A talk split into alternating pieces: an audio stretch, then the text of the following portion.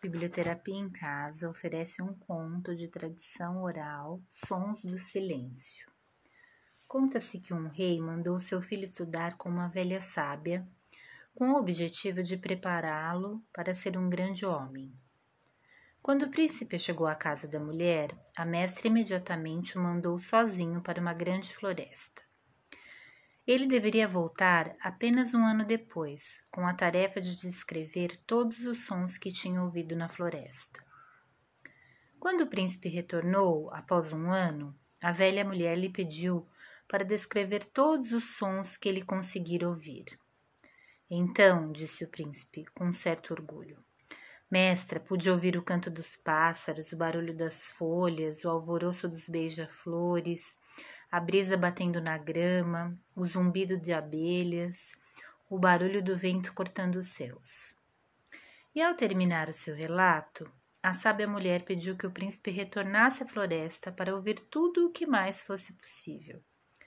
Apesar de muito intrigado, o príncipe obedeceu às ordens da velha mulher, pensando: não entendo, eu já distingui todos os sons da floresta.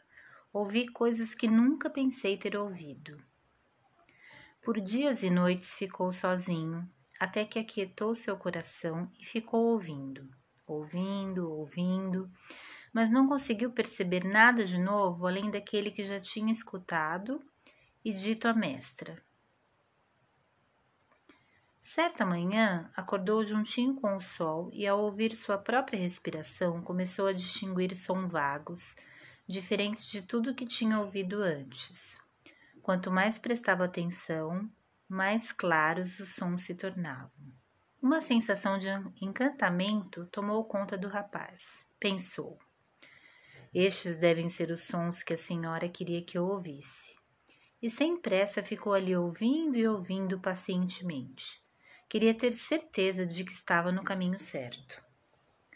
Quando retornou ao templo, a mestra lhe perguntou o que mais conseguira ouvir. Paciente e respeitosamente o príncipe lhe disse: quando prestei atenção, pude ouvir o inaudível som das flores se abrindo, o som do sol nascendo e aquecendo a terra, e todas as vidas que nela vivem. Pude ouvir a grama batendo a água do orvalho da noite. A velha senhora, sorrindo, acenou a cabeça em sinal de aprovação e disse: ouvir o inaudível é ter a calma necessária para se tornar uma grande pessoa. Apenas quando se aprende a ouvir o coração dos seres, seus sentimentos mudos, seus medos não confessados e suas queixas silenciosas, uma pessoa pode inspirar confiança ao seu redor, entender o que está em desarmonia e a atender às reais necessidades de cada um. Continuou a mulher. A morte do espírito começa quando as pessoas ouvem as palavras pronunciadas apenas pela boca. É preciso, portanto, ouvir o lado inaudível das coisas. O príncipe sentiu-se pleno e agradecido. Fez daquela velha e humilde mulher a sua mestra.